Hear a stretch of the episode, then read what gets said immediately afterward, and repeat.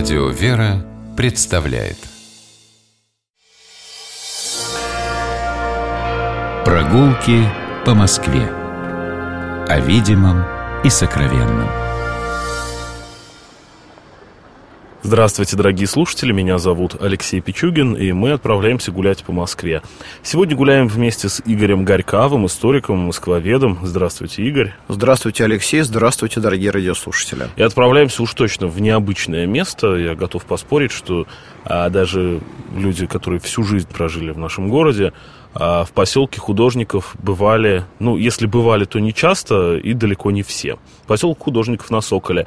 Такое замечательное место. Мы выходим из метро «Сокол», э, выход который к храму всех святых на Соколе, и идем э, по дублеру Волоколамского шоссе, в сторону области. Всего лишь один дом проходим, 75-й. И поворачиваем налево э, на улицу Алабяна. Там есть переход, мы по этому переходу переходим на другую сторону, оказываемся около дома 77. И здесь э, я передаю слово Игорю. Я, вы знаете, хотел бы предложить перед тем, как посетить поселок Сокол, э, зайти вот э, за этот дом, рядом с которым остановились. Видите, небольшой здесь парк примыкает, ну, даже, я бы сказал, не парк, а сквер. И вот мы с вами сейчас проходим через эти деревья по дорожке и видим, что э, есть здесь некое маленькое сооружение. Это на самом деле старинное надгробие кладбища Арбатец, которое намного древнее, чем поселок Сокол, и имеет э, связь с очень интересными людьми, героями нашей русской истории. Здесь располагалось Сергиево-Елизаветинское убежище. Оно было основано в 1907 году великой княгиней Елизаветой Федоровной – и надо сказать, что основано оно было после неудачной для России войны с Японией. Много э, людей потеряли на этой войне свое здоровье, много было инвалидов. Многие из них находились на излечении у Марфа Мариинской обители сестер милосердия. И вот э, те, кто нуждались в э, покое, отдыхе, потому что в городе все-таки было шумно, нашли возможность здесь, в этом убежище, с одной стороны, получить достойное медицинское обслуживание, а с другой стороны, э, жить, э, ну, можно сказать, тогда на лоне природы, потому что все это была тогда сельская местность еще.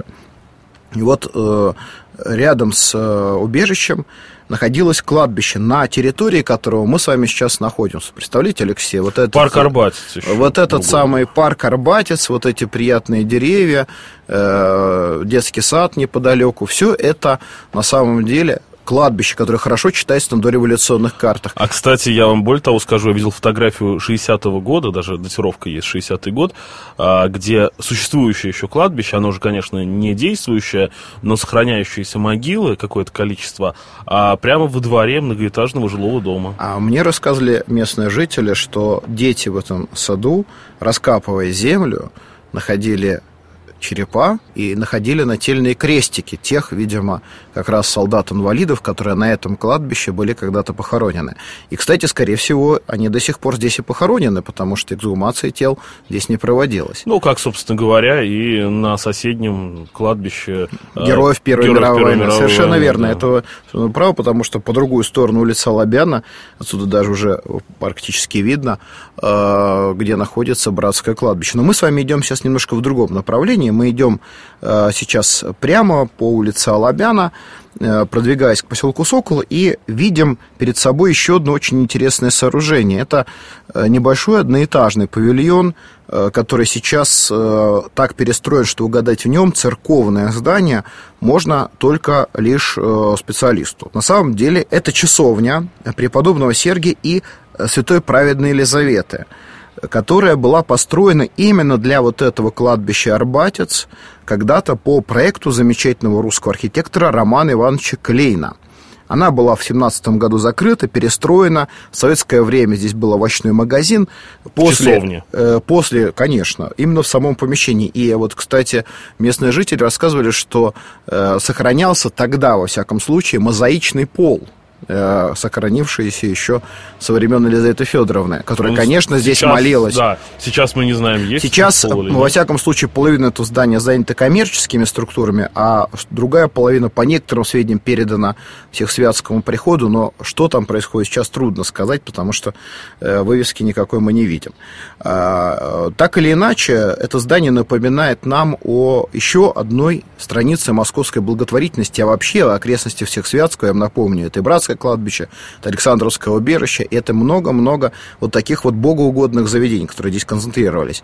Но, а, проходя мимо этого здания дальше, мы с вами действительно попадаем в уникальный совершенно а, поселок художников, который получил название «Сокол». Этот поселок э, является развитием идеи э, Сергея Шестакова, главного инженера Москвы в начале 20 века, предложившего э, план «Большая Москва». По этому плану рядом с городом должны были возникать поселки со всеми удобствами, с отдельно стоящими домами, с комфортабельными, соответственно, условиями для жизни. И эти э, поселки должны были окружать Москву. Москва должна была ими прирастать. Но э, этот план в целом не был осуществлен, однако Э, после того, как началась новая экономическая политика, Ленин разрешает в Советской России кооперативное жилищное строительство. И вот как раз один из первых экспериментов в этом направлении – это поселок Сокол. Его название связано с тем, что первоначально планировалось разместить его в Сокольниках. Однако там Э, по ряду причин не получилось это сделать. И поселок возникает здесь, на окраине Всехсветского, еще и потому, что с другой стороны поселка, ну, отсюда, конечно, нам не увидать, но на карте это очень хорошо видно, находится железнодорожная станция «Серебряный Бор». Потому что на самом деле приехать в поселок в то время проще гораздо было по железной дороге. И станция «Серебряный Бор» была открыта в 1908 году. И, кстати говоря, э, очень интересный павильон станции сохранился. Если мы дойдем с вами, в конце концов, через поселок туда, мы увидим с вами э, прекрасное творение Александра Никаноровича Померанца, того самого архитектора, который построил верхние торговые ряды, ныне всем известный ГУМ, на Красной площади. Ну, что самое интересное, здесь станция «Серебряный Бор», а сам «Серебряный Бор» в этом же направлении, ну, гораздо дальше. Такое тоже бывает. И вот, соответственно, между, э, с одной стороны, Ленинградским шоссе, э, позднее так оно стало называться, э, потом Ленинградский проспект, соответственно, с другой стороны, дорожная станция Серебряный Бор, это обеспечивал транспортную доступность, и здесь начинают строить дома. Но строят их за счет счастливых обладателей. То есть один коттедж стоил примерно 600 золотых червонцев. Многие проекты были сделаны для этих домов талантливыми, известнейшими архитекторами в свое время, например, братьями Весняными. Кстати говоря, э, они тоже проживали здесь, в этом поселке. Также работал и Шестаков, э, и многие другие. Зодчие того времени здесь оставили свои авторские работы. Что очень важно было, э, дома эти имели важную гарантию от государства. 35 лет они эксплуатировались хозяевами без права Э, подселять к ним кого бы то ни было. А мы помним, что такое для Москвы 20-30-х годов жилищный вопрос. Уплотнение, Уплотнение коммуналки да. и так далее. И вот люди, в общем-то, тратили большие по тем временам средства для того, чтобы себя от этого обезопасить. Надо сказать, забегая вперед, что действовало это соглашение государства и людей недолго, недолго до 1937 года. Потом это все стало собственностью государственной, но все-таки у большинства те, кто построил здесь дома, они остались в э, их несобственности, во всяком случае, в личном пользовании, потом на многие годы. Э, ведь жителями были и художники, и высокопоставленные советские номенклатурные чиновники. Среди вот этих домов мы с вами уже сейчас э, подошли, Алексей, сейчас вот как раз заходим по улице Сурикова в одну из самых живописных э, частей поселка Сокол. Этот э, поселок э, насчитывал уже к 30-м годам более 100 индивидуальных домов. Расположены они по таким вот красивым улицам, аллеям, можно сказать. И раньше, чтобы попасть сюда, нужно было добираться несколько иным путем. Улица Лобяна еще не существовала, она возникла только в начале 50-х годов.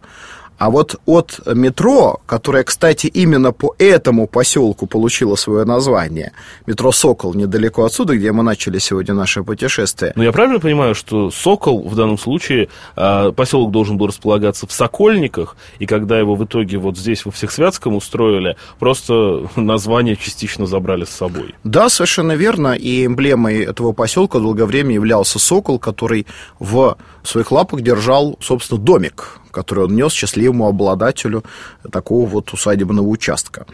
Надо сказать, что попадались сюда по песчаной улице, э, и если мы с вами э, потом будем этим путем возвращаться, вы поймете, что это вот как раз и была та изначальная, самая древняя, да и до сих пор актуальная дорога сюда, в поселок художников на Соколе. Э, дома были построены совершенно разные, и Э, очень большое влияние на их облик оказал преподаватель в Хутемаса, э, человек, который вообще много проектировал в этом поселке, Павел Павлинов, известный советский график, э, который преподавал в том учебном заведении, которое сейчас мы называем Строгановкой. Вот. Но он имел очень широкий круг общения. Одно время жил, кстати, в Сергиевом Посаде, и оттуда у него тянулась дружба с отцом Павлом Флоренским, с художником Фаворским, Львом Бруни. Они бывали здесь, обсуждали многие интересные решения, и касательно каждого в отдельности дома, и вот в отношении этих замечательных дорожек, э, видимо, были приняты тогда. Обратите внимание, что дорожки в поселке во всяком случае многие, они как бы идут, а потом поворачивают, э, ломаются под углом градусов 30. Это интересный прием, который позволяет увеличить э, зрительное пространство, создать как бы зрительную перспективу. Кажется, что дорожка бесконечная, потому что она постепенно э, поворачивает, поворачивает, и ты не видишь, куда она в конце концов уходит. Э, пространство поселка-то, в общем, невелико. Поселок всего занимает 20 гектаров. Но если приходишь сюда гулять, то создается такое впечатление, что это целый город. Правда, теперь это впечатление немного портят многоэтажные дома, которые окружают этот поселок.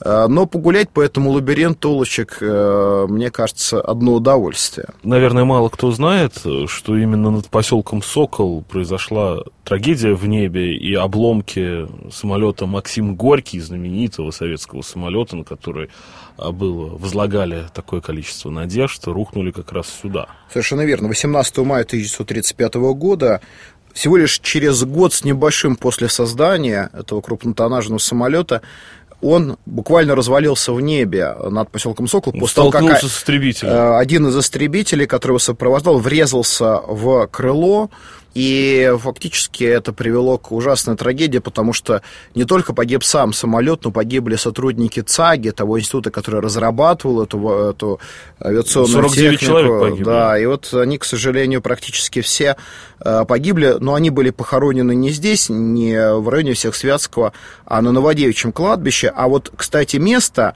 где упала большая часть обломков э, самолета Максим Горький, местные жители показывают э, рядом с улицей Левитана, чуть южнее, там, где сейчас уже стоят многоэтажные дома, которые не имели изначально к поселку Сокола отношений, там был пустырь 30-е годы. Вот туда, видимо, как-то пытаясь спасти э, местных жителей и Но в поселке никто не минимизировать погиб, потери, туда направили горящую машину летчики. Кстати, я тоже, опять же, фотографии, люблю говорить, что я видел фотографии. Я видел фотографии дома, э, вот я не знаю, правда, внутри поселка или рядом, э, деревянный домик небольшой, на который как раз основная часть упала. И то, что от этого домика осталось. Ну что ж, мы посмотрели с вами поселок художников на Соколе, посмотрели место, где когда-то было кладбище Арбатец, а теперь парк Арбатец. Э, возле метро «Сокол», возле улицы Алабяна, вместе с Игорем Горьковым, историком, москвоведом. Я Алексей Пичугин. И прощаемся с вами. До новых встреч. Гуляйте по Москве, любуйтесь ей, любите наш город. До свидания. Всего доброго. Советуем в поселке найти музей поселка Сокол, где немало есть интересных экспонатов и фотографий. Всего хорошего.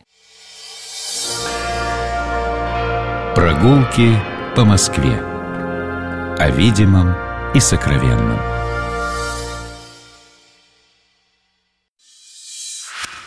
Программа «Прогулки по Москве» произведена при поддержке Комитета общественных связей правительства Москвы.